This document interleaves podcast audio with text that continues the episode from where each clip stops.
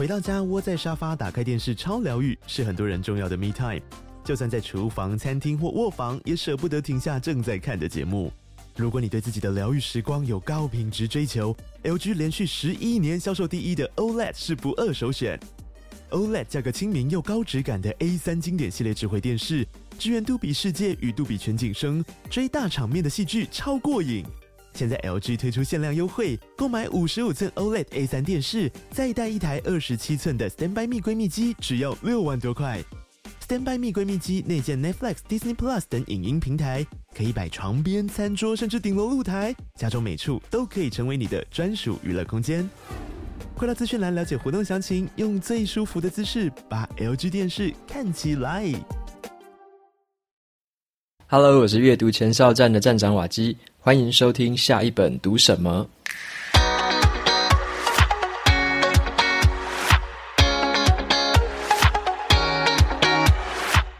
今天我要跟大家分享的这本书，它的书名叫做《刚刚好的优雅》。那在台湾呢、你想到这个“刚刚好的优雅”，你会想到哪一个人？那我觉得最能代表这个字的呢，就是林志玲，台湾第一名模林志玲，志玲姐姐。那这本书就是志玲姐姐写的。这本书有点像是她的语录，也有点像是她自己的自传，是她亲笔撰写的，就是她讲自己的内心话，告诉我们呢，她在过去的这段时间，以及到她现在结婚，然后呢也当妈妈了。在这一路走来的所有心路历程，然后呢，他是怎么样来看待这个社会给他的这些评论？那他怎么样用自己的这个修养来去面对这个外在的这些事情？那他在这本书里面，就是用很内心化的方式告诉我们他这一路走来的这个心路历程。那我对这本书所下的一个标题，我自己是这样写的：我写说，经得起岁月考验的美丽灵魂。我觉得志玲姐姐她不论是在外貌上，或者说她在心灵上面所呈现出来给我们的这种种的影响，我认为她是一个绝对经得起这个岁月考验的这样的灵魂。所以今天来跟大家分享一下这本书里面还有我看到的一些重点。那么今天的这本书也有举办抽奖证书的活动，有抽出两本。那有兴趣参加的朋友到节目资讯栏里面就有相关的资讯喽。那说到这个志玲姐姐啊。你第一个会想到什么形容词？除了刚刚的这个优雅之外，好，你会想到什么形容词？很漂亮吗？还是 EQ 很高？还是说充满了正能量？我觉得夸张一点来说啦，我自己认为的是，他从出道到现在给我的感觉就是，几乎我想象得到的各种正面的词汇，好像都可以用来形容他。诶，他有一点代表了那种就是内外兼修的一种美。然后他给我的这种美的感觉，就是我不会觉得他锋芒毕露，然后呢，我也不会觉得他好像太过谦虚。我觉得他给我呈现的就是一种刚刚好的这样子的优雅的这种气质。那我为什么会想读这本书呢？因为在去年的年底啊，我有听另外一个 podcast 的节目，刘轩的轩哥的这个 podcast 的节目《How to 人生学》，那我就听到他在节目上面有访谈林志玲。那那一集是《How to 人生学》的第七十八集，那一集啊，林志玲她是刚好在这个结婚之后已经生产完毕，很少数受访的节目之一，所以她在节目里面的谈话就让我觉得诶非常的印象深刻。而且我其实也没有很常听她说话啦，或者说我本来也没有这么喜欢追这种娱乐新闻，但是我在那一集节目的时候，我就蛮有兴趣的，因为想说是轩哥访谈嘛，然后能挖出很多他们的内心故事。所以我就在那一集的节目很仔细的去听，我发现说他讲话的这个方式和他谈话的内容让我觉得很感动，因为他在这些言谈之间呢，他就展现出了很多对于爱啊、对于善良的这种信念，然后呢，他对于生命的态度就是一直带着一种很温暖的微笑在面对这个世界。那这种很温暖的感觉，就不只是在他的这个外貌的之下哦，更显露在他的言谈跟欢笑之间。你会觉得这个人真的是充满了这种爱，跟充满了这种温暖。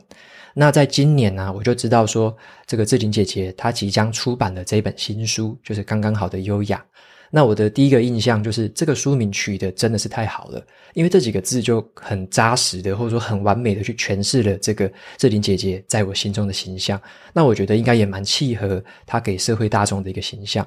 那我以前在年轻的时候啊，对于她的记忆点其实没有这么多，我就知道说，诶，志玲姐姐是台湾第一名模嘛。然后我印象最深的就是小 S 很喜欢调侃她，所以在《康熙来了》啊，在一堆节目里面都会去调侃林志玲。那我也记得很多的这个新闻媒体都喜欢追问他，然后去问他一些八卦啊，问他一些有的没有的这个新闻，但是他都会用很高情商的方式、高 EQ 的方式去回答，你就会觉得，诶，这个人真的是很有智慧耶，就是这个回答就是不疾不徐的，而且也很从容，然后又很有智慧。那他也尝试了很多种不同的路线，包含了主持啊、演戏啊，各种不同的演艺路线，其实还蛮有勇气的，就是去尝试这么多的东西。那随着时间这样一点一滴的过去，我觉得他在我的心中就变成了一种算是在心肠上面的美，就是一种内心的美，然后一种气质的美。那这种美是不会受到这个岁月的侵蚀的，就好像一瓶好酒一样，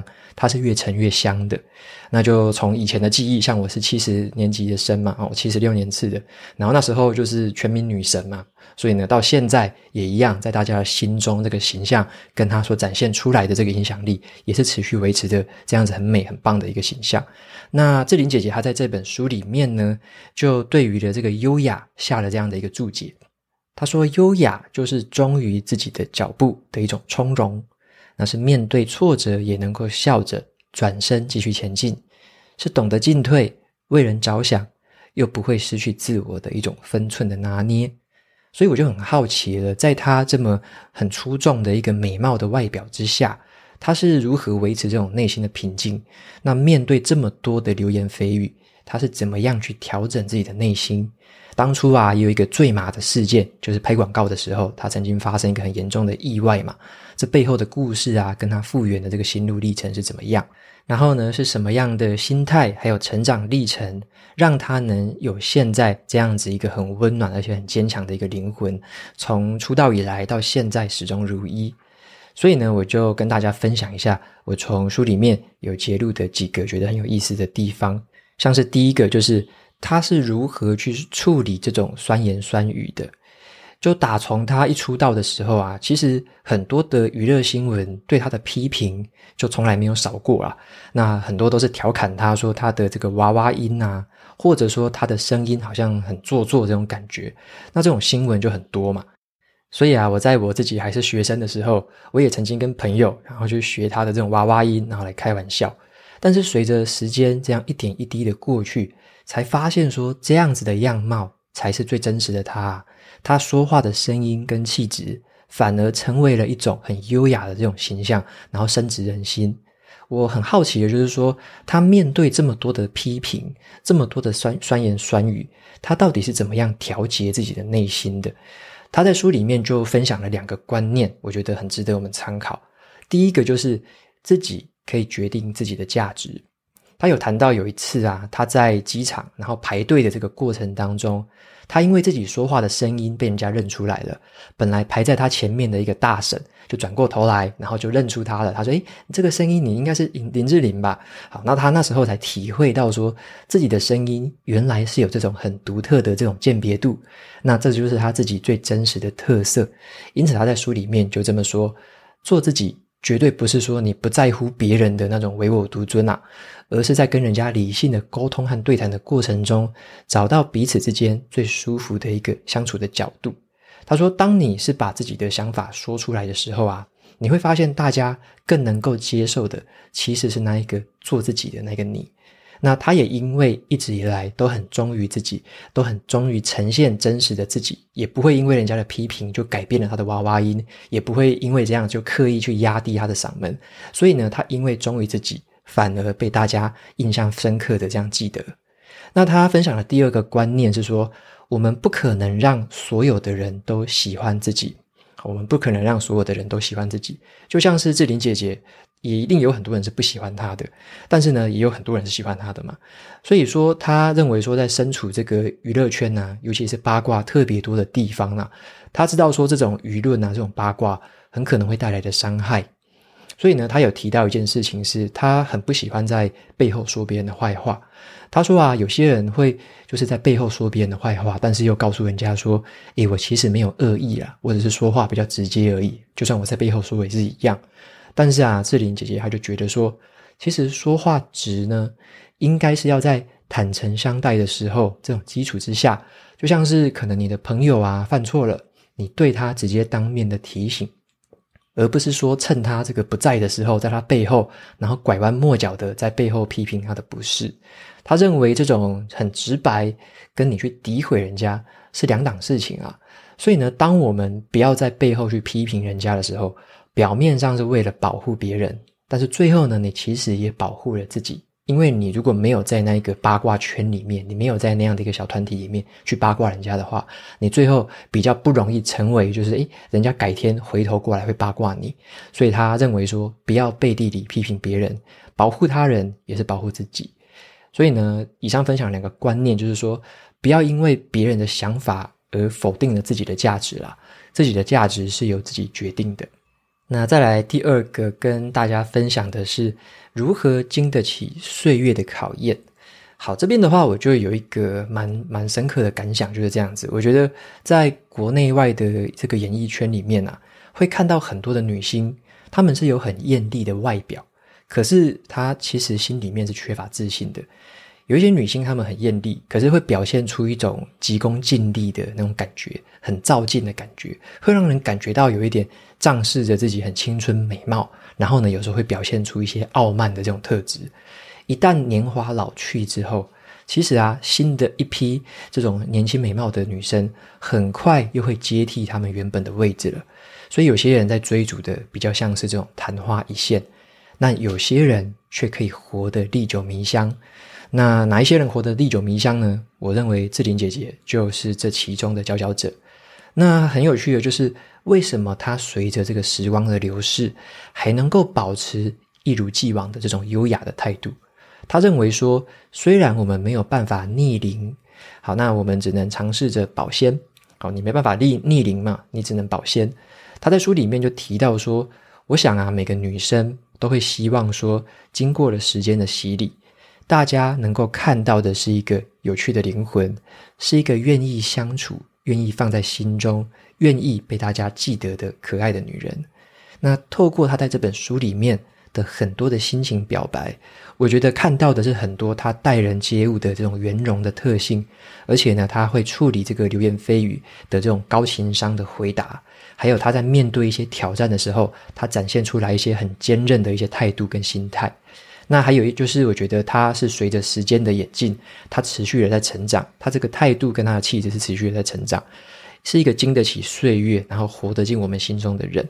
是可以很从容的跟时间共处，然后也是一个有故事的人。那这也是他在书里面给我们的一个鼓励。好，那再来的话，跟大家分享的第二个，我很好奇的是说，在他这种美貌的外表之下，他怎么样去维持内心的平静？因为有时候因为外貌太过。艳丽或外貌太过靓丽，反而会成为人家攻击的画笔，这个常常会看到的。那我印象最深的就是他以前有演过一部电影，叫做《赤壁》。好，大家如果看过《赤壁》的话，会知道说志玲姐姐在里面演的是小乔。那她在演出之后啊，有一个记者会上，她就被一个记者很不礼貌的就问她，就是好像在暗示她，就是说你的美貌跟那个演技是不相等的。好，就暗示她，就问志玲姐姐说。你会不会觉得大家在看了电影之后，觉得你是一个花瓶？那如果说你是一个心里面是以这个美貌自居的人，好，你听到这种问题，你会觉得很冒犯，你一定是暴跳如如雷啦。你说，你是不是在看我的美貌，开我的美貌玩笑之类的？你一定会暴跳如雷的。但是呢，志玲姐姐她却很平静的去回答，她说：“如果一个女孩子啊，在这个充满了英雄的这个电影里面，要诠释出来的就是美。”或者说像你说的是一个花瓶的角色，那我觉得如果我有做到的话，应该也是我要尽的责任吧。那我会说，这个花瓶里面装的就是小桥如水的这个水。那他这一段的回答，其实他的内心是充满了很多的委屈的啦。他有点像是强颜欢笑的回答。那当下呢，你也会觉得，诶，这是一个很高情商的回答，展现了一个很高的一个气度。但是他心里面其实是觉得，诶，有点受伤害，或者是说，诶，有一点点被冒犯了。可是他呈现出来的这个样貌不是这样子，然后他是转换了之后，他在内心转念了之后，才回答出来这样子。你就会知道说，他其实知道说对方的暗示性的问题，可是呢，他也知道说该怎么样用什么样的气度去回答。所以他在书里面分享了很多关于这种心态的一些观念，让我们知道说他是随着时间一直提升自己的高度，他的修养也是随着时间一直成长的。那他也说了，如果你追求的是外在的这种成功啊，你走的每一步得失心都会非常重。就像是刚刚讲的这个电影的角色，如果演得没有这么好，然后又被人家很冒犯的问这种很奇怪的问题，那心里面一定会觉得得失心很重嘛。哎，我没有成功，我是失败了。可是啊，他的第二句话是说，如果你追求的是成长，你的每一步会充满了满足感。那这也是他刚刚回答展现出来的智慧嘛。就是他认为，如果说他是第一次尝试这样子一个大电大制作的这种电影，然后演出这样的一个角色，他如果有尽到里面的某一部分的责任，就算是诶非常尽责的表现了。所以他也用这样的智慧去回答刚刚那一个很尖锐的问题。所以他说，人生啊，拥有的是多或少，其实没有那么的重要啦，而是我们用什么心情来看待我们曾经拥有的这些。那么有一句俗话说得非常的好，这句话是说，女人在三十岁之前的美貌靠的是天生的，那女人在三十岁之后的美貌靠的是气质还有修养，就很像志玲姐姐，她对于我们要怎么样很从容的面对时间啊，面对青春，她有一个建议，她说呢，我一直觉得女人就像是钻石一样，要经历不断的打磨。才能够构成不同的完美切割面，既灿烂又柔美，但是内心是强大而且坚定。所以在岁月的不断流逝之下，我觉得志玲姐姐她反而是变成了一颗越来越明亮的一颗钻石。好，那她也是透过这样子的一个修养，持续展现这样子的一个气度。那我觉得这是非常值得我们学习的一个部分。那在最后第三个部分呢，跟大家分享的是怎么样面对这个挫折，而且可以重新的起，呃，重新的启程。在二零零五年的时候啊，那时候有一个很大的事件，就是这个志玲姐姐她在中国的大连拍广告的时候，发生了一场很严重的意外，她从这个马上面坠落下来了。当时的新闻其实是铺天盖地的一直报道啦，因为是很严重的事嘛，台湾第一名模，然后又摔成了重伤。他在书里面就披露了这一个坠马事件背后他的这个心情的想法，还有他后来复原的一个心态。从新闻的角度啊，我们会以为说他是在马上面被甩下来的。好，那可是呢，从他的第一人称视角，他是这么说的：原本那一只马应该是要在很平坦的草原上面去奔跑，好，就是一望无际的平坦平坦的草原上面在奔跑，但是他突然之间。就不受控制了，然后往另外一个方向的森林一直冲过去，他冲到森林里面去了。那很惊险的就是啊，他在这只马即将要冲入森林的那一刻，他决定主动跳下来。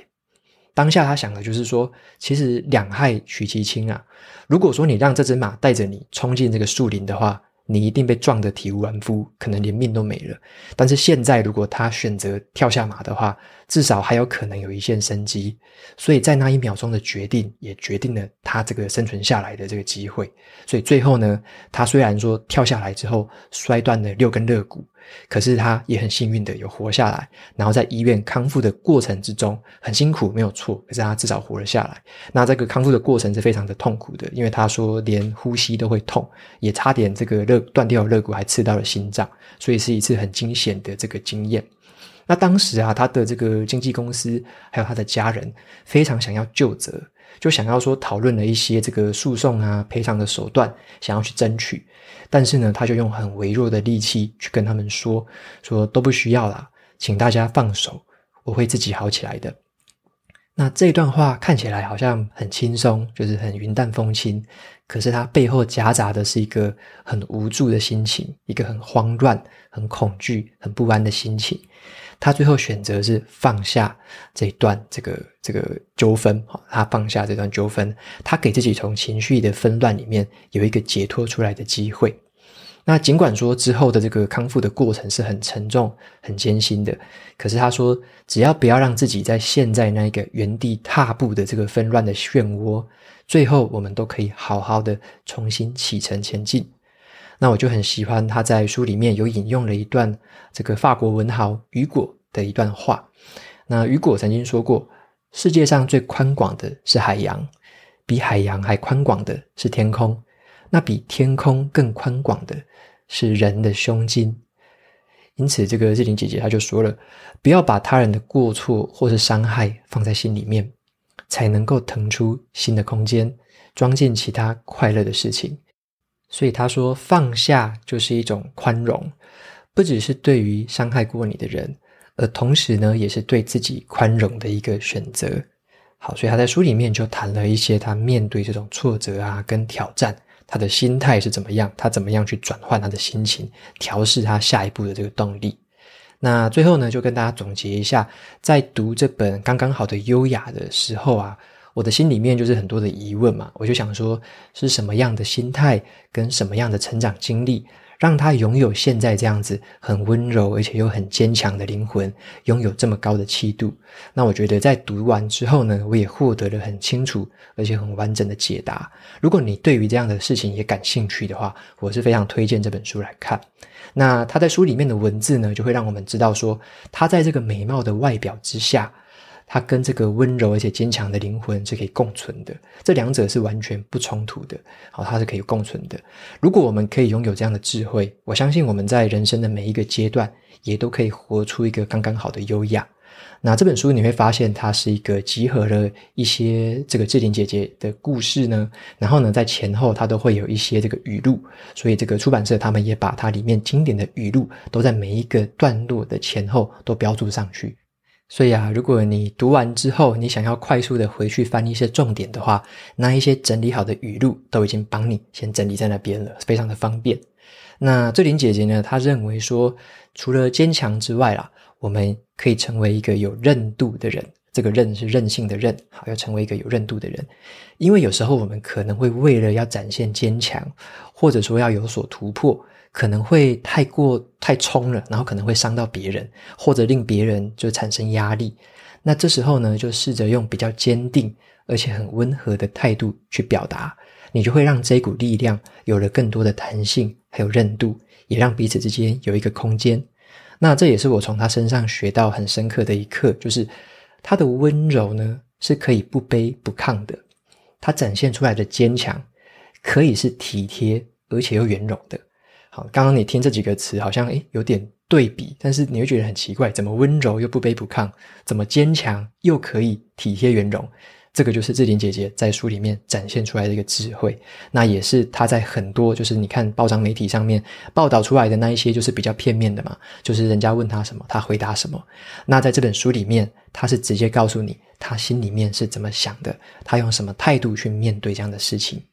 那最后总结一下。在十多年前呢、就是志玲姐姐她的这个很清新的外貌征服了无数众人的心。那十多年后的现在，她的优雅还有她的修养，却可以影响了更多人的心灵。就像是这本书的英文标题小小的列在那边，英文标题是讲“成为更好的自己”。所以这是一本能够滋养我们心灵的书，可以教会我们刚刚好的温柔，教会我们刚刚好的坚强，也教会我们刚刚好的优雅。那就祝福大家，也希望我们可以一起活出一个历久弥香的优雅人生。那就推荐这本刚刚好的优雅给大家参考看看喽。OK，那么最后就一样来念 Apple Podcast 上面的五星评论。今天来念两则。第一则评论留言的人叫做 Sunny KKK，他留言的内容是五星好评。我是若曦，喜欢在听 Podcast 之前先把瓦基标题上面的书找来看。看完之后再聆听瓦基的说书，就好像瓦基陪着我讨论这本书一样，非常的有趣，也能够激荡出很多不同的火花。谢谢瓦基的节目，带我增广见闻，丰富生活。OK，非常谢谢这个若曦的留言，然后也很开心听到你分享的方式是先看这个书，然后呢再听说书节目，所以这也是一个蛮不错的这个阅听方式。那也很谢谢你有推荐一本书给我，好，那也非常谢谢你在这个私讯的时候推荐这本书给我，非常感谢。那再来的话，第二位听众叫做小袁，好，小袁他留言的内容是最强提问力，完全打中我的脑袋。他说：“默默跟随瓦基已经有一年以上的时间了，感谢瓦基让我重新找回这个对于学习的热情，还有持续养成阅读的习惯当中。更感谢瓦基的话术入微输出课程，其中的读书笔记模板也点燃了我学习 Notion 的这个心。目前在训练营练功当中。从小到大，这个师长总是会特别夸奖很爱发表意见的人，觉得那样才是有自信、有气场。那听到这本书中的情境，让我觉得有点冒汗。原来我也是会把许多获取更丰富见解的机会，在不知不觉的情况之下往外推的人呢、啊。听完之后，马上买了这本电子书，准备好好阅读，随时提醒自己要好好的提问，耐心的倾听。最后呢，再一次感谢并祝福瓦基。能成为自己梦想的样子，继续成为我们的标杆。OK，非常谢谢小圆的留言，那也很开心，就是你的就是有支持我的课程，然后也从课程当中找到了一些可以实践在自己生活当中的一些方法。那也很开心听到你喜欢这本书，就是最强提问力，然后也认识到了这个提问的重要性。OK，那非常感谢你的留言支持，那非常谢谢你。OK，那节目到这边就进到了尾声喽。如果你喜欢今天的内容，欢迎订阅下一本读什么，然后在 Apple Podcast 上面留下五星评论，推荐给其他的听众。你也可以用行动来支持我，一次性的或每个月的赞助九十九元，帮助这个频道持续运作。如果你对于频道或者是我有任何的想法或问题，都欢迎在节目资讯栏里面的传送门连接找到留言给我的方式。我每周呢也会在阅读前哨站的部落格分享读书心得，喜欢看文字版本的朋友，记得去订阅我的免费电子报。好的，下一本读什么？我们下次见喽，拜拜。